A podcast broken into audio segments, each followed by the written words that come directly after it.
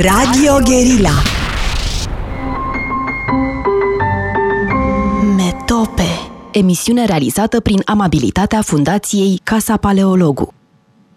Bine v-am regăsit în emisiunea Metope, ca în fiecare marți. Astăzi îl am ca invitat pe Mirel Bănică, antropolog și sociolog, cercetător la Institutul pentru Istoria uh, Religiilor, autor al unor uh, studii remarcabile. Nu le știu pe toate, dar știu cartea despre biserică și societate în anii 30, uh, autor de asemenea al unei cărți despre nevoia de miracol, despre pelerinaje în România contemporană și l-am invitat să vorbim despre fenomenul religios în societate, despre uh, secularizare. Uh, uh, bine ai venit, Mirel, și uh, trebuie să ne spui în primul rând uh, ce e secularizarea. Da? Uh, bine v-am găsit, bună, bună ziua! Bine v-am găsit, bună ziua tuturor eroicilor noștri ascultători și bună dimineața unui foarte bun prieten care mi-a spus că se va trezi special în îndepărtata Americă pentru a ne asculta. Ce este secularizarea începem foarte abrupt și cu un asemenea termen uh, mi-e teamă că ne pierdem uh, ascultătorii, dar nu, nu va fi așa. De puțin. Câtuși de puțin. Uh, nu va fi așa. Poate că și cei care conduc în, pe drumurile și șoselele patriei în acest moment și ne ascultă, vor fi curioși să evite gropile, traficul infernal, să afle ce e secularizarea. Încerc să glumesc chinuit, dar glumesc. Secularizarea este unul din conceptele cheie ale sociologiei religiei, uh, religiilor și nu numai, și presupune, dacă vreți, într-o cu o definiție extrem de scurtă și sintetică, pierderea progresivă de putere a religiei sau de influență, scăderea influenței religiei în spațiul public. Uh, ea poate fi, după cum bănuim cu toții, fără a fi neapărat mari specialiști în domeniul ăsta, are două dimensiuni, o secularizare instituțională, atunci când uh, când bisericile sau alte lăcașuri de cult sunt închise cu forța, cum s-a întâmplat în perioada comunismului în România sau în uh, Uniunea Sovietică, uh, o secularizare uh, instituțională atunci când, din lipsă de credincioși, o parte din lăcașurile de cult sunt transformate în patinoare, biblioteci um, sau săli de cățărare sau de fitness, cum am văzut cu propriul meu ochi în Canada, sau o secularizare mult mai subtilă și mult mai greu de definit, uh, și anume uh, pierderea, repet, de putere progresivă a bisericii din uh, sufletele noastre, din societate, scăderea numărului de credincioși și um, dar sunt teorii care spun, nu le vom detalia aici cu nu le vom detalia, care spun că și fundamentalismul religios, această încrâncenare religioasă la care asistăm în ultima vreme, ar fi de fapt tot un reflex al secularizării, al eliminării treptate a, uitați, tot avem metafore auto și tot ne, adres, ă, tot ne îi pomenam pe cei care sper că, ă, sper că ne ascultă chiar și din ă, autoturismele lor, așa cum, cum aerul iese dintr-un cauciuc. Deci dacă pierzi puțin, câte puțin aer și simți că ceva se întâmplă, poți să mai rulezi, poți să mergi, dar nu mai e ca înainte. La un moment dat va trebui să te oprești. Iar momentul acela de zero e dificil de anticipat de către toată lumea. Bun, sunt uh, multiple mecanisme uh, care contribuie la acest lucru. Uh, poate că, de pildă, e important să evocăm criza vocațiilor Uh, care e un fenomen uh, bine știut în Occident, da? a început de multă vreme acest fenomen de um, carierele ecleziastice sunt mai puțin atractive. Uh, și lucrul ăsta a început să se facă simțit și în România, după, atenție, un reviriment extraordinar de puternic în anii 90 da? când uh, era plin de tineri care studiau, studiau teologie, uh, tineri care uh, voiau să devină preoți, călugări. A fost o explozie în anii 90 și mm, fenomenul ăsta cred că a durat vreo 15 ani aproximativ. Da, și de pe la jumatea uh, anilor 2000 începe o scădere din ce în ce mai rapidă. Da? Uh, de, de pildă, mi-aduc aminte, în urmă cu câțiva ani, înainte de pandemie, uh, am fost uh, în uh, insula Lesbos, unde este originară familia noastră și am vrut să vizitez niște celebre mănăstiri uh, din uh, Lesbos. Da? Și într-una dintre aceste celebre mănăstiri, care găzduise pe vremuri sute de călugări, acum mai erau, mai erau vreo 3-4. Uh, în alt loc nu mai era nimeni da, o mănăstire de femei goală. Da? Nu era decât un paznic care, dacă erai drăguț cu el, îți deschidea ușa și îți arătea uh, biserica. Da? Deci e ceva care s-ar putea să ne pască și pe noi, dar asta vine din interiorul bisericii, ca să spun așa. Da? O scădere de atractivitate a uh, drumului uh, uh, ecleziastic. Dacă îmi permite să intervin, aici eu aș avea mai multe comentarii de făcut. Și anume, eu cred foarte mult în ceea ce se numește uh, comunicare generațională. Bunicii și străbunicii noștri spuneau, suntem de un leat. Ce era leatul? Era acea tranșă de vârstă, acel an specific care era chemat în serviciu militar leatul 1923, deci toți cei care intrau în armată în 1923.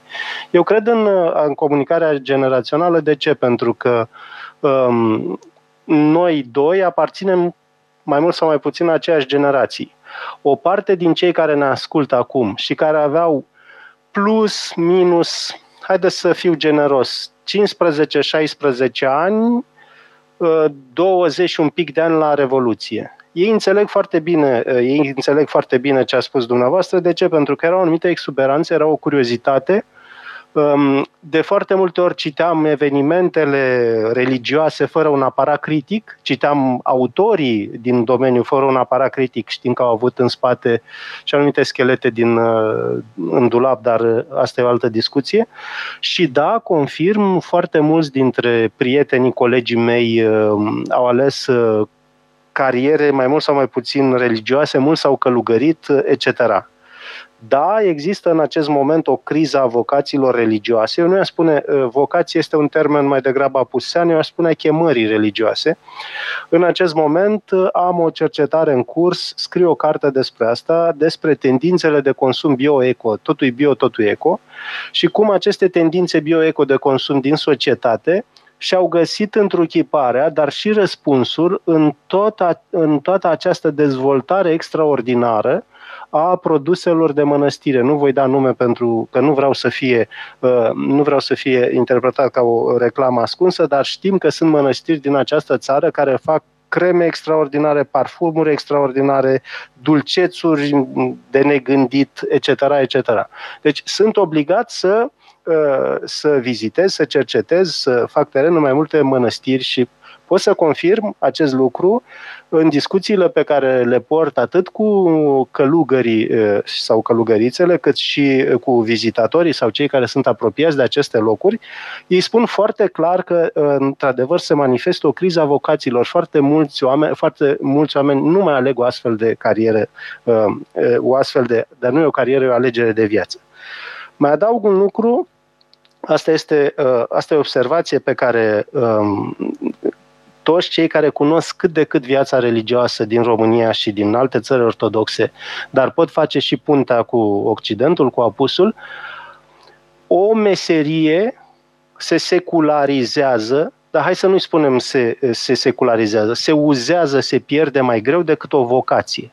Știm cu toții că în Occident, pentru a deveni preot în lumea catolică, sunt impuse anumite condiții care sunt uh, greu de acceptat pentru, uh, pentru lumea contemporană. Și, în principal, aceea de a nu fi căsătorit. Deci, și mai direct spus, abstinența sexuală. Lucrul ăsta într-o lume în care noi trăim o exuberanță, dacă vreți, a simțurilor și a libertății, lucrul ăsta este greu de înțeles și este greu de pus în aplicare. Este unul din motivele pentru care uh, avem, unul dintre motivele pentru care avem această criză a vocațiilor. În România, N-am, uh, nu vreau să insist cu atât mai mult cu cât eu însumi nu am dezvoltat uh, pe cât ar fi trebuit această mică teoria mea, poate e și altora. În România preoția este în primul rând o meserie. Poate că unii dintre preoți, nu știu dacă ne ascultă preoți în acest moment, poate nu sunt de acord cu asta, dar e și o meserie. Un preot bun, preotul lambda din lumea ortodoxă română, în primul rând trebuie să fie prezentabil, să știe să citească corect, să se îmbrace corect, să, uh, să cânte frumos și să, să aibă o conduită de viață Uh, cât mai, uh, cât mai bună, ca să nu spun de-a dreptul ireproșabilă. În istoric, în România, uh, profesiunea, meseria de preot se transmitea din tată în fiu. Nu întâmplător, nu întâmplător, avem atât de multe nume de familie Popa și Popescu. Ei, și exact Protopopescu. Și Protopopescu. Ce? Păi mai puțin. e Protopopescu. Da.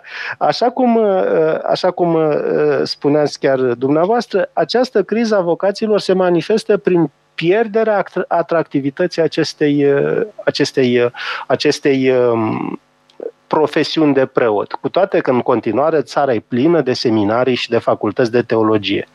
Dar veți fi surprinși, veți fi surprins să aflați, sau unii dintre voi chiar o știți, cei care ne ascultați, este că foarte mulți, mai ales ce am putut vedea um, în colaborările punctuale pe care eu le-am avut cu facultă, conferințele care le-am dat în diferite locuri din țară, foarte, foarte mulți dintre cei care fac studii la nivel de master în facultățile de teologie din țară au deja un background în spate, au o profesiune în spate și și fac aceste studii de teologie cu ideea de a-și îmbogăți propria lor cultură generală, a-și lămuri anumite lucruri și mai puțin pentru a, de, pentru a deveni uh, preoți. Deci asta este într-adevăr, cred, unul din efectele secularizării. Și apropo, haideți să săpăm puțin în termenul ăsta atât de special, secularizarea, seculum. Uh, am avut curiozitatea să mă uit în mai multe, în mai multe surse. Seculum se pare că ar veni din limba latină, nu vorbesc latină, mi-ar fi plăcut, dar nu vorbesc latină, uh, ar veni din limba latină. Chiar vine din latină. Da, din uh, cuvântul seculum, care înseamnă a fi în pas cu lumea, a fi a urmări ultimele tendințe, ultimele mode ale momentului. Um, se pare că frumoasele din Roma antică, nu mai știu ce, n-am de unde să știu ce coafură este la mod acum în România sau în, la Paris sau la Madrid, uh, frumoasele din Roma antică aveau coafuri seculum, adică după ultima modă. Sau, uh, un exemplu care îmi place să-l mai dau uneori când uh, trebuie să explic ce înseamnă secularizarea, tocmai mă întorsesem după ani de zile petrecuți în, în Occident și um, aveam la un soi de curs, să zicem, de formare într-o școală de business și întrebam pe studenții mei care și lucrau mulți dintre ei, dragii mei, ce, ce înseamnă, ce înseamnă să, cum trăiți voi, cum, cum simțiți voi lumea din jurul vostru? Și îmi spuneau foarte dezinvolt, domn profesor, place enorm formula asta, domn profesor, care știți că s-a generalizat. Domn profesor, noi trăim în tendință. Deci, fără să, fără să vrea, ei dădeau o foarte bună definiție a secularizării. Secularizarea înseamnă, dragii mei, să trăiești în tendință. E, și o vrem sau nu, una din tendințele lumii moderne, una din tendințele lumii care ne înconjoară, este să vadă religia și actul religios, practicile religioase ca desuete, depășite, Uh, lipsite de consistență și uh, oarecum în contradicție, cum spuneam, cu această uh, ideologie și practica libertății totale pe care ne-o propune modernitatea.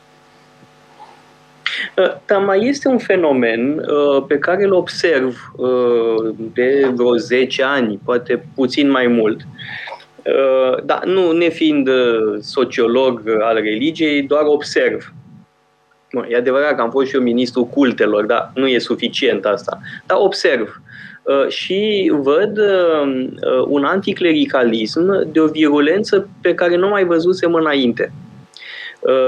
Virulența ca virulență, dar mai este un alt aspect important al acestui tip de anticlericalism, ignoranța. Un anticlericalism virulent bazat pe ignoranță. Acum, să ne înțelegem, criticile față de uh, reprezentanții ai bisericii sunt absolut legitime și chiar necesare. Da, când vezi derapaje repetate ale unor episcopi, arhiepiscopi, prostii pe care le spun unii călugări, e normal să sancționeze așa ceva. Uh, și ca uh, cetățean, nu, nu doar că sancționează patriarhul sau sancționează Vasile Bănescu când mai spune o prostie uh, un episcop, uh, mă rog, mai de, de lângă mare de acolo. Uh, da, deci uh, asta e una, că ei iau, ace- iau atitudine, e foarte bine, dar și noi e normal să reacționăm. Asta e perfect legitim. Da? E perfect legitim să ne punem întrebări în legătură cu cheltuirea uh, unor sume uh, provenite din bani publici. E normal să pui întrebări, da? Uh, astea sunt critici legitime. Uh, nu la asta mă refer. Uh, mă refer la o foarte mare agresivitate bazată pe ignoranță. Și asta mi se pare că este un fenomen nou, dar se, nu vă las mult să răspundeți, că în curând trebuie să luăm publicitatea, pauza de publicitate, dar haideți să începem această discuție, că mi se pare importantă. Ați deschis cutia Pandorei.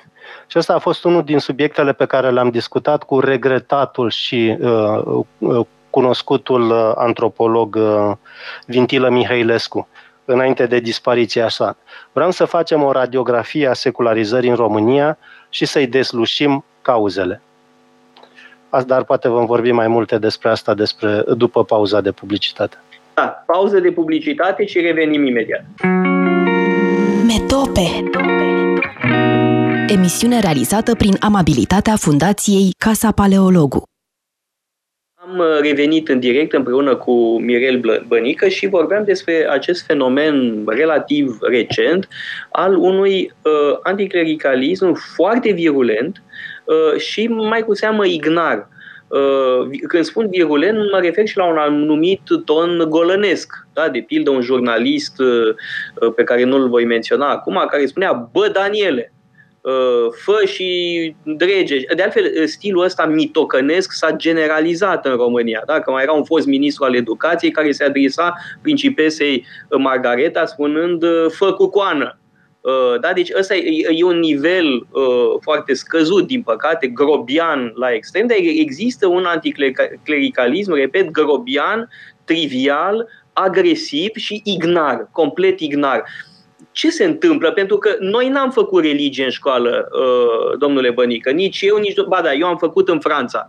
Uh, am făcut doi ani de zile religie în Franța, într-un liceu catolic și era, era minunat, erau uh, printre orele noastre preferate. Uh, Uh, în România, generația asta care a făcut religie în școală după 90 este tufă, habar n-au. Efectiv, nu au învățat lucruri de bază și te întrebi ce s-a întâmplat, ce au făcut în 30 de ani de nu știu nimic și au devenit atât de anticlericali uh, și uh, militant anticlericali.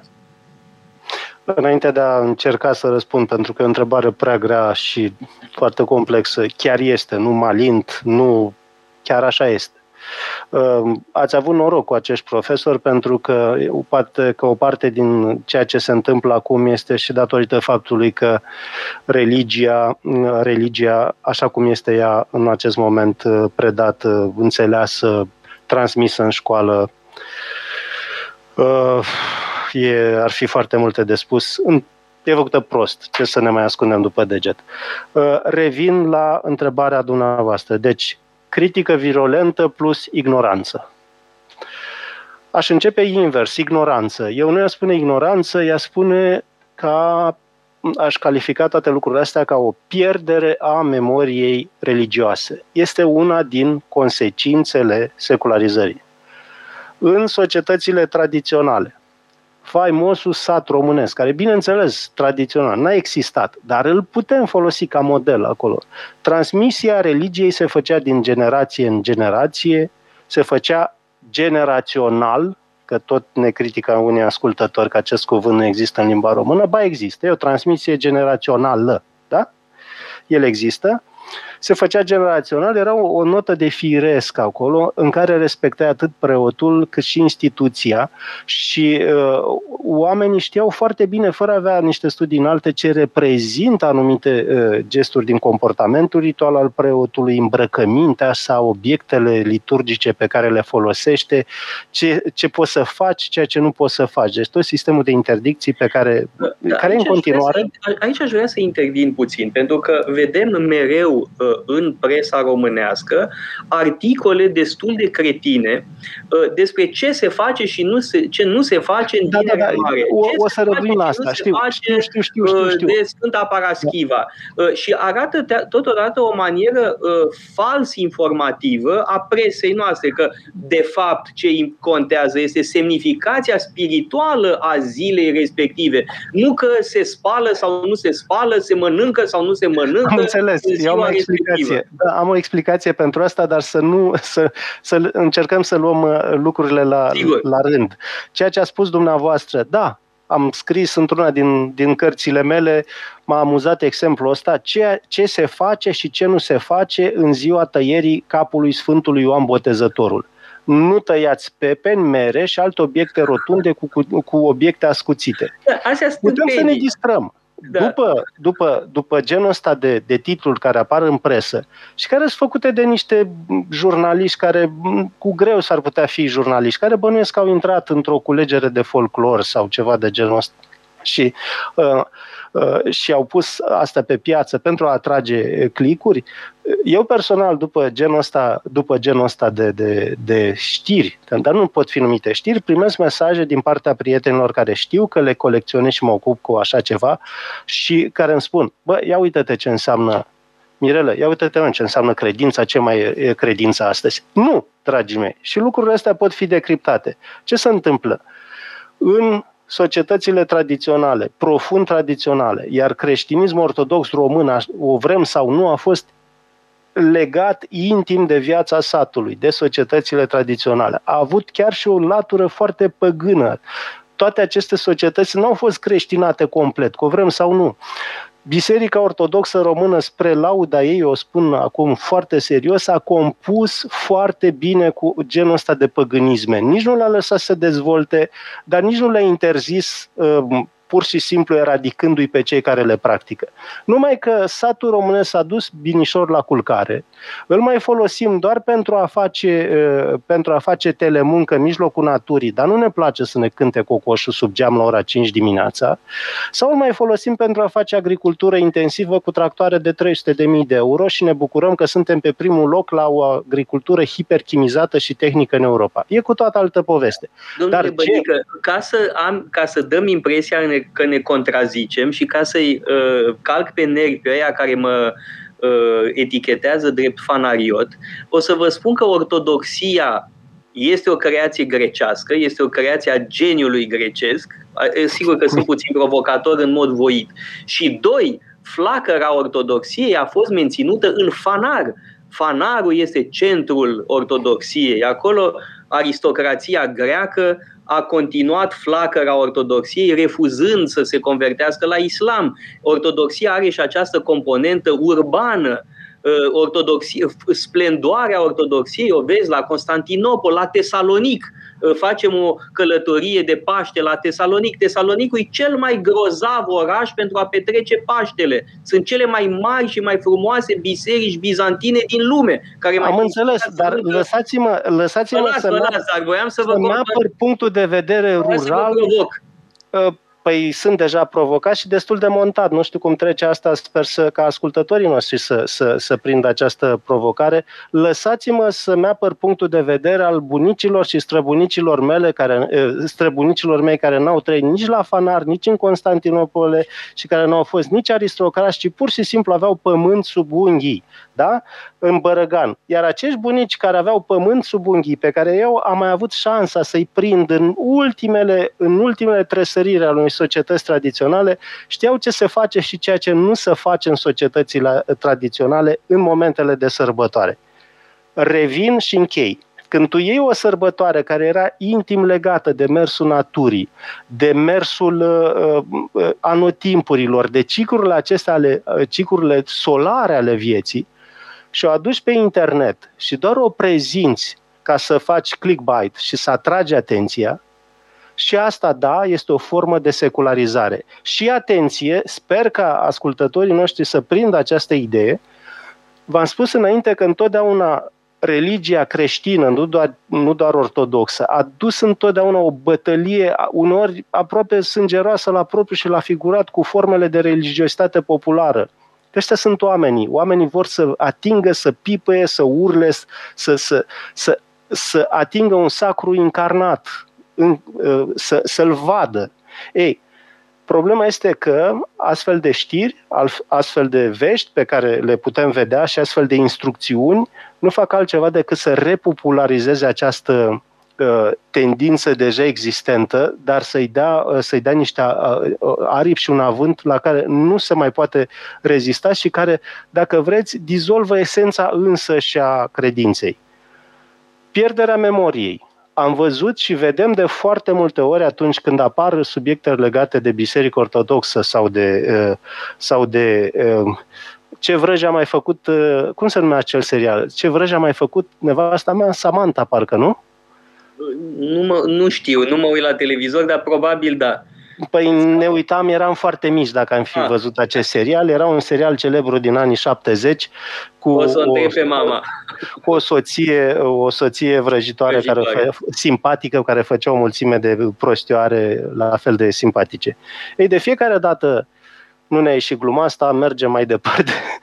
De fiecare dată când apare un nou scandal cu ghilimele legat de, de biserică, ați văzut, apar aproape invariabil și e legat și de ce spuneați dumneavoastră de limbajul. Uh, cine, acei preoți care sunt îmbrăcați în aur, care au veșmintele alea aurite, brodate, ar vrea ei că nu au fir de aur. Ar vrea. Multe din veșmintele preoților, credeți-mă, există preoți săraci, am cunoscut, care supraviețuiesc cu câteva milioane de lei pe lună și care își cumpără, din păcate, dar nu au curajul să o spună, își cumpără veșmintele din Europa, pentru că din altă parte nu și le permit. Ei, dar ce arată asta? asta? E din Europa, adică făcut Europa, în China Angro Europa, vecinul A, nostru. Angro Europa, Angro exact. chinezesc, da. Chinezesc, Am, dacă să n-aibă da. lumea impresia că și le cumpără de la Paris nu, sau nu, la Londra. Nu, nu, nu. Nu știu dacă e radio, haideți să facem un mic exercițiu vizual. Mie îmi place foarte mult uh, bucătăria chinezească, chiar îmi place. Sunt un mare curios gastronomic și nu numai. Nu o să apar la concursuri la televizor, asta ar mai lipsi, dar cred că aș avea ceva șanse. Și mă duc uh, periodic în angroul chinezesc Europa pentru a cumpăra acele ingrediente necesare bucătăriei chinezești. Și mi-aduc aminte, țin foarte bine minte uh, întâmplarea, cum la un moment dat, dintr-un uh, mică remorcă care transporta diferite cutii de carton bine legate, unul din cartoane a căzut de sus și din cartonul ăla s-au prăbușit deodată s-a rupt cartonul, s-a prăbușit pe, pe asfalt o mulțime de veșminte preoțești violet și o culoare destul de asiatică, să zicem, mai violentă, dar nu se mai pune. Erau haine de preoți și de diaconi. Bănuiesc că exact. nu erau haine de episcopi. Uh, asta n-am de unde Era să știu, că nu m-am permis, acolo nu m-am permis să mă uit pentru că chinezul avea o privire și uimită și fioroasă în același timp. Dar ce vreau să spun este că atunci când se contestă diferite lucruri legate de ritual, de recuzita preotului, de felul în care îi se îmbracă, se comportă, asta arată de fapt și o colosală pierdere de memorie, memorie religioasă. Memoria religioasă nu se mai transmite.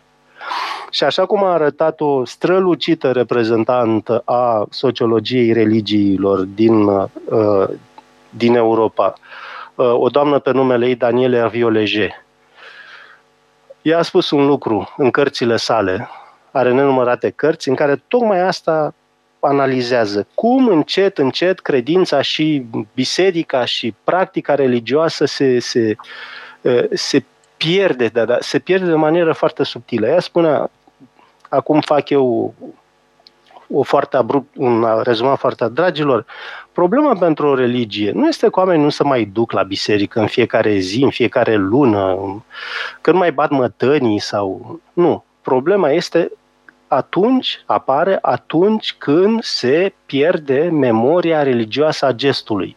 Când nu mai știm ce să facem. Când în ziua de astăzi facem apel la internet la Facebook sau la rețele sociale cum să faci, ce se face în, în caz de botez, căsătorie și mormântare. Iar ea dă un exemplu foarte interesant pe care îl iau, dau și eu de fiecare dată la rândul meu pentru a înțelege. Nu suntem toți specialiști în istoria artei, dar cred că ne imaginăm cu toții un celebru tablou al lui, uh, ajutați-mă, domnule paleologu, Mantegna? Da, Mantegna Martir, cu da, Sfântul Sebastian. Martiriul Sfântului Sebastian. Îl vedeți foarte bine, acea tema din tablou, Sfântul Sebastian, pe jumătate gol, atașat de un copac și străpuns de săgeți. Tabloul se află la Louvre, nu-i așa? Și uh, ea, la începutul carierei sale, profesoară de liceu, cu un grup de elevi de liceu din Franța, vizitează muzeul Louvre. Um, elevii se opresc în fața tabloului, iar una dintre eleve spune jumătate speriată, jumătate uimită și foarte curioasă, spune, vai, doamna profesoară, ce au putut să-i facă indienii sărmanului om? Deci, E o chestie pe care orice elev din Franța și din Occident, în urmă cu, în urmă cu nu știu, nici măcar 100 de ani, 50 de ani, 50-60 de ani, ar fi văzut acolo o temă religioasă. Acest tablou, tinerilor din Franța, atunci ai anilor 80, să zicem, nu le mai spunea nimic. Transpusă în altă parte a Europei și la altă scară, secularizarea asta este. Când anumite elemente care altădată erau tipice religiei și credinței noastre ortodoxe, nu mai spun nimic. Ba, din contră, sunt chiar contestate, ironizate. E dreptul lor să o facă.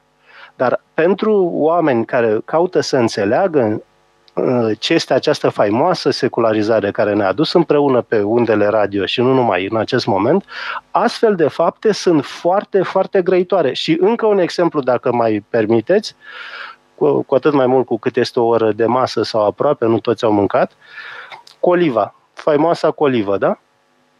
Care ne place tuturor. Da, recunosc, mie îmi place coliva. Îmi place foarte mult, mi se pare o, o combinație ideală de, de, de vegetal, de dulce, fără exces. Da, știu că e o invenție grecească, domnule paleologu. Sfântul Teodor este inventatorul colivei. Evident, pe păi de asta am și spus. cum să da. nu? Ei, coliva coliva, o știm încă cu toții, e asociată ritului de mormântare, tragismului mormântării, dar și partea asta de vindecare, de suvenir memorial, de, de, de, de, de lucru cu memoria morților. Ne ajută să uităm, și ne să celebrăm. la misterele de la Eleusis, exact, și exact. simbolismul vegetației, da? Demetra, exact. Persefona, superb. Dar în același timp, acum vă iau de mânuță, intrăm în orice îmi vine în franceză, nu știu de ce, traiteur, cum s-ar spune în... Mă rog, orice cofetărie, hai să zicem. Cofetărie sau, ai, nu chiar în orice cofetărie, dar și în supermarket, poți găsi colivă de vânzare. Și cum se numește? Prăjitură vegetală, vegetală. de post. Ei, de ce? Pentru că nu ar fi tu spune colivă, pentru ideea morții, nu, un aliment. În același timp ne place și am scos-o din contextul ei, care e atât de profund religios și liturgic, și am introdus-o în circuitul profan. E un semn foarte clar și foarte net de secularizare. Da, și pe de altă parte, domnule Bănică, coliva e așa de bună dacă e bine făcută, încât îți vine să o mănânci și de plăcere, nu doar când a murit cineva sau că să-ți aduci aminte de cineva. Eu mă bucur când nu ai face uh, Ioana Prândurel colivă, că o face foarte bună. Este asta secularizare? Eu cred că da și este tocmai secularizarea poate fi citită și în formele astea extrem de subtile. Avem secularizare brutală, cum spuneam la începutul emisiunii noastre, care poate fi văzută de oricine. Um, faimoasele uh, Alexandru Ioan Cuza, care a și secularizat, dar la loc de cinste a stat acum, ca să facem și o mică poezie în dealul Patriarhiei, el secularizează, dar și beneficiază. Ați văzut care statuie chiar în vârful dealului, da? Asta e o formă de secularizare. Sau uh, decretul uh, um, faimosul decret, nu vine în cap acum, din anii 50, care au închis mare parte din mănăstirile și schiturile României. Sau Rusia sovietică, când pe întreg cuprinsul Rusiei, cred că mai existau cu totul 17 uh, mănăstiri sau 18 cu totul. Asta e o secularizare instituțională, asta e ușor de înțeles.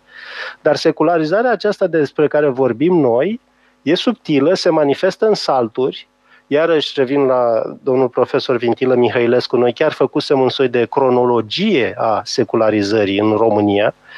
Ea începuse cu forme destul de modeste, dacă țineți minte, pentru cei care au urmărit fenomenul, uh, sau cu o serie, cuvânt atât de drag românului, scandaluri. Scandalul manualelor de religie faimoasa imagine Vasilică Neaten, care nu era altceva decât o dacă mă întrebați pe mine, o povestire relativ inocentă da, pentru niște copii. Da. da, o povestire inocentă. După aceea, scandalul, uh, scandalul icoanelor de pe pereți, de, din pereții, de pe pereții selor de clasă. Ei, și aici nu, nici aici nu suntem original, pentru că astfel de, astfel de discuții și de scandaluri au existat și în alte țări, în Italia, de exemplu, știu sigur. După aceea Dar interven... Am o mică observație pe tema asta, pentru că în clasa 11 și a 12 am fost într-un liceu catolic uh, din Paris, da. e de fel primul clasat în toate clasamentele, primul liceu din Franța. Uh, aveam crucifixul uh, pe perete, iar unul dintre profesorii noștri din clasa 11, profesor de latină și franceză, își începea întotdeauna orele, dacă era prima oră, începea cu uh, Je vous salue Marie, Uh, sau Ave, grația, Ave Maria, grația plenă. Dar începea cu rugăciunea către Fecioară. Uh, așa și începea cursurile. Bun, uh, unii eram foarte mulțumiți de asta, mă număram printre ei, alții sigur că nu erau foarte încântați, dar se ridicau și ei în picioare. Uh, și nu aveam sentimentul că ne oprimă cineva, pentru că în clasa noastră erau și, uh, mă rog, necatolici, în primul rând eu nu eram catolic, mai erau și alții care nu erau catolici, erau evrei sau protestanți sau nimic, atei, mă rog. Însă acolo există un învățământ confesional extrem de influent în Franța. În România nu. În România există învățământul de stat și sigur mai există și niște licee confesionale, dar puține. Nu joacă un rol comparabil și atunci ai o, o reală problemă. În Franța e limpede, în școlile de stat nu e niciun crucifix pe perete și e normal așa, în schimb în școlile uh, catolice e crucifix pe perete și uite mai e din când în când un profesor care începe cu Ave Maria. Da, observația noastră e foarte bună, uh, deschide o altă, o altă pistă de discuție, da, pentru că în Occident, din care Franța nu doar face parte, ci inima Occidentului, um, învățământul, ceea ce noi numim învățământ sau bazele învățământului, a fost pus de Biserica Catolică, dar uităm lucrul ăsta. Nu? Primele universități, prima Europa a fost, așa cum uităm de... Uh, primii europeni au, adevărați au fost uh, călugării, uh, învățăcei, studenții, cei care făceau naveta între universități, învățământul a fost religios și a fost o aspră bătălie între laic și religios până ca învățământul occidental să ajungă la ceea ce cunoaștem astăzi, dar, într-adevăr, sunt aceste insule de care pomenea și dumneavoastră, în care factorul, factorul religios și religie este încă prezentă. În zona din București, unde eu mă găsesc, trec aproape zilnic pe lângă Facultatea de Construcții, de pe Bulevardul Pache, Proto Popescu. e, și încă se vede și uh, eu am, uh, am, de fiecare dată mă uit acolo și încerc să dau timpul înapoi, dar nu mai pot să fac asta, încă se vede intrarea în capela fostului Institut Notre-Dame de Sion pentru că acolo se găsea. Și se vede foarte bine cum în anii 50 comuniștii au răzuit simbolurile, uh, simbolurile religioase de pe ziduri, dar arhitectura a rămas în continuare, e arhitectură catolică. Dar este al model importat într-un spațiu care nu este al nostru. Și da, revenind la icoanele din sălile de clase, um, la noi, într-adevăr, trecerea poate a fost, sau conflictul a fost mai brutal, tocmai pentru că nu am avut aceste spații de repaus, de pasaj pe care le-a cunoscut Occidentul din, în ceea ce privește învățământul. Și în fine ajungem la tristul moment uh, care este colectiv este colectiv și ajungem la acest moment în care pentru prima oară în istoria ei multiseculară, ca să nu spun milenară, Biserica Ortodoxă este contestată public în stradă.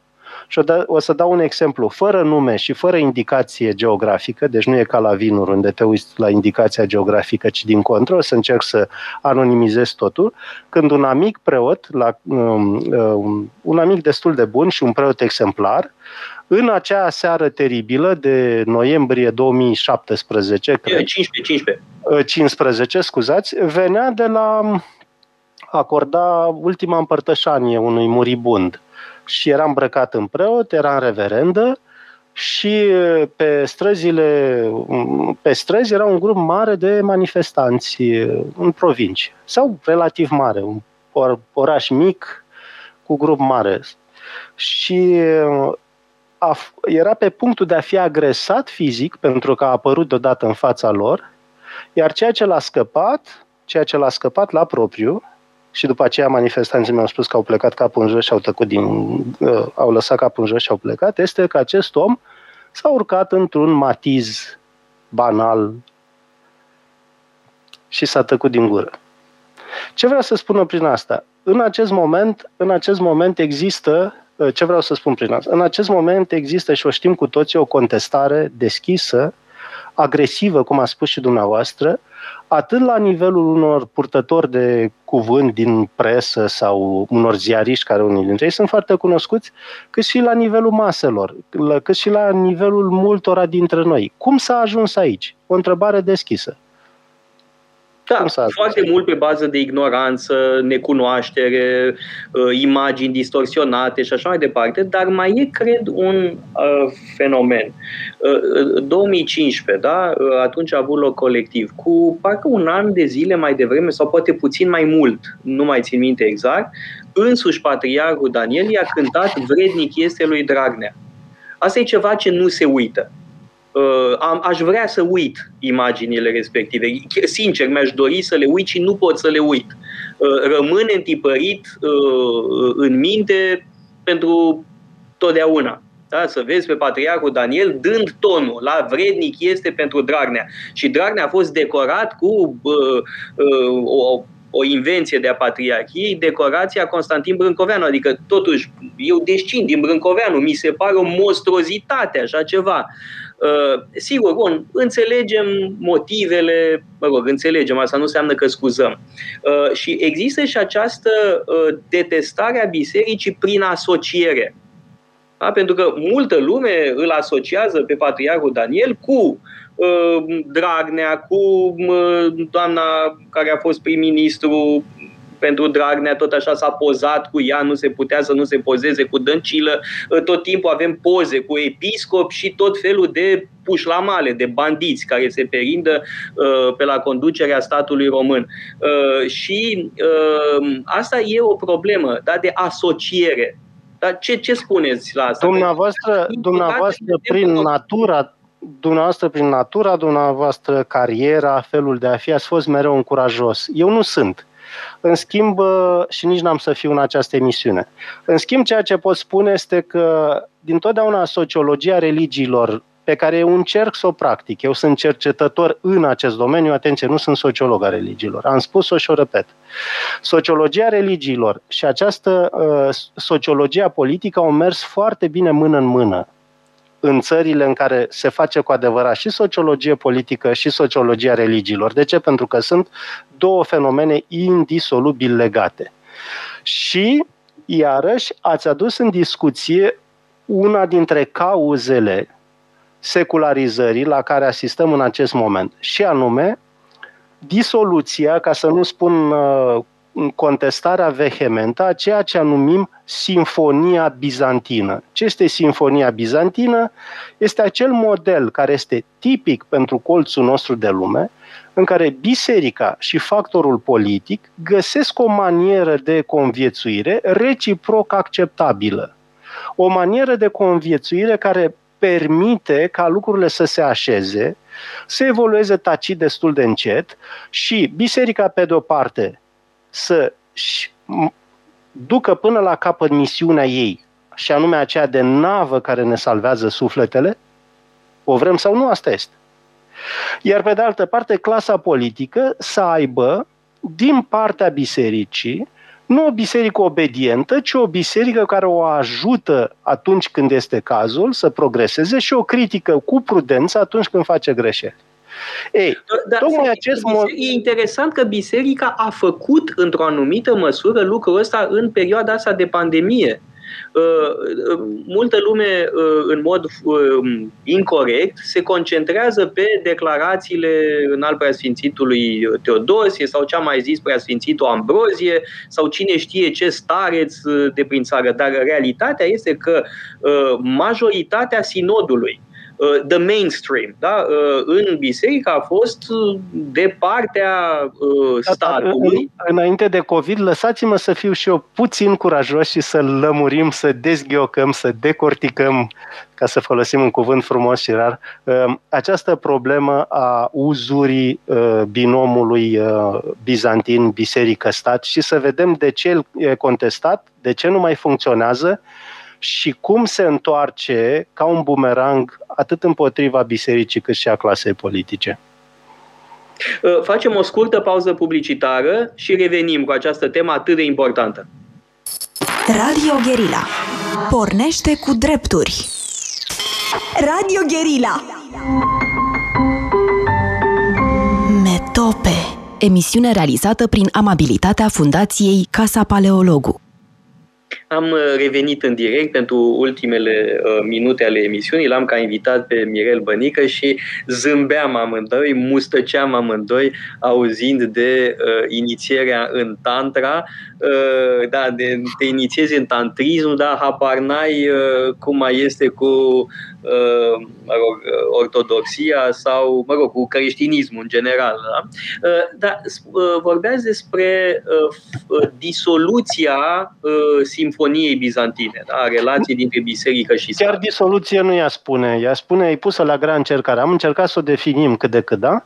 Deci, biserica și statul în ortodoxie, în colțul nostru de lume, nu avem ce să facem, suntem vecini cu Sofia, cu Chievul, nu cu Londra Dar și Parisul. spus ceva, că una este teo, uh, sinfonia așa cum o teoretizează, de exemplu, Patriarhul Fotie al Constantinopolului, da? înainte de anul 1000, când vorbește despre stat, imperiul e trupul și biserica e sufletul. Asta înseamnă sinfonia, da? e o unire a trupului cu sufletul uh, simfonia despre care vorbiți dumneavoastră este o simfonie în care fie, fiecare îl ține pe celălalt de barbă. Uh, și ne vine de la Cuza. Uh, uh, Alexandru Ioan Cuza e părintele Sinfoniei Românești, nu patriarhul Foti al Constantinopolului, da? Uh, și anume Ministerul Cultelor dă bani către culte, da? Și preoții sunt, mă rog, salarizați, sunt plătiți de către stat. Uh, asta e sinfonia uh, românească. Domnule Paleologu, pentru mine, încă o dată, repet, și pentru ascultătorii noștri, o știm, o știm că trăim aici. E o modalitate de supraviețui pentru biserică. Acum nu o spun nici critic, nici admirativ. E un model de viață, da? Dacă în Franța, unei biserici din, iarăși Franța, sau în Elveția, că și ei au o strictă separare a, a cultelor de stat, dacă îi se prăbușește acoperișul din cauza zăpezii, automat scrie la prefectură, la departament sau la mai știu eu ce și, fiind vorba de patrimoniul statului, statul intervine. Dacă în România unei biserici din satul Cucuieții, din Vale, din Deal sau de Mijloc, lucrul ăsta se întâmplă, preotul local va trebui să înainteze o mie de petiții și petițiuni și tot prin bunăvoința autorităților locale el va găsi, dacă vreți, o sursă de finanțare. Deci redus esențializat asta este. Dar asta este mica sinfonie bizantină. Problema pe care o avem este că um, și nici nu se pot lua, nici nu se pot lua măsuri tranșante sau atitudini tranșante. Problema este că am, clasa politică românească a învățat și știe foarte bine că biserica este totuși indisolubil legată de ceea ce suntem noi ca români. Biserica, la rândul ei, nu poate refuza lucrurile astea, nu-i poate ține la distanță, trebuie să găsească un compromis acceptabil. Dar ei sunt acolo. Îi vedem, îi vedem când ne ducem la pelerinaje, la București, la Iași, la Nicula sau în altă parte, așa cum permiteți-mi să vedem și anumite alte oficialități din alte spații geografice și din alte confesiuni la alte mari pelerinaje ardelene, da?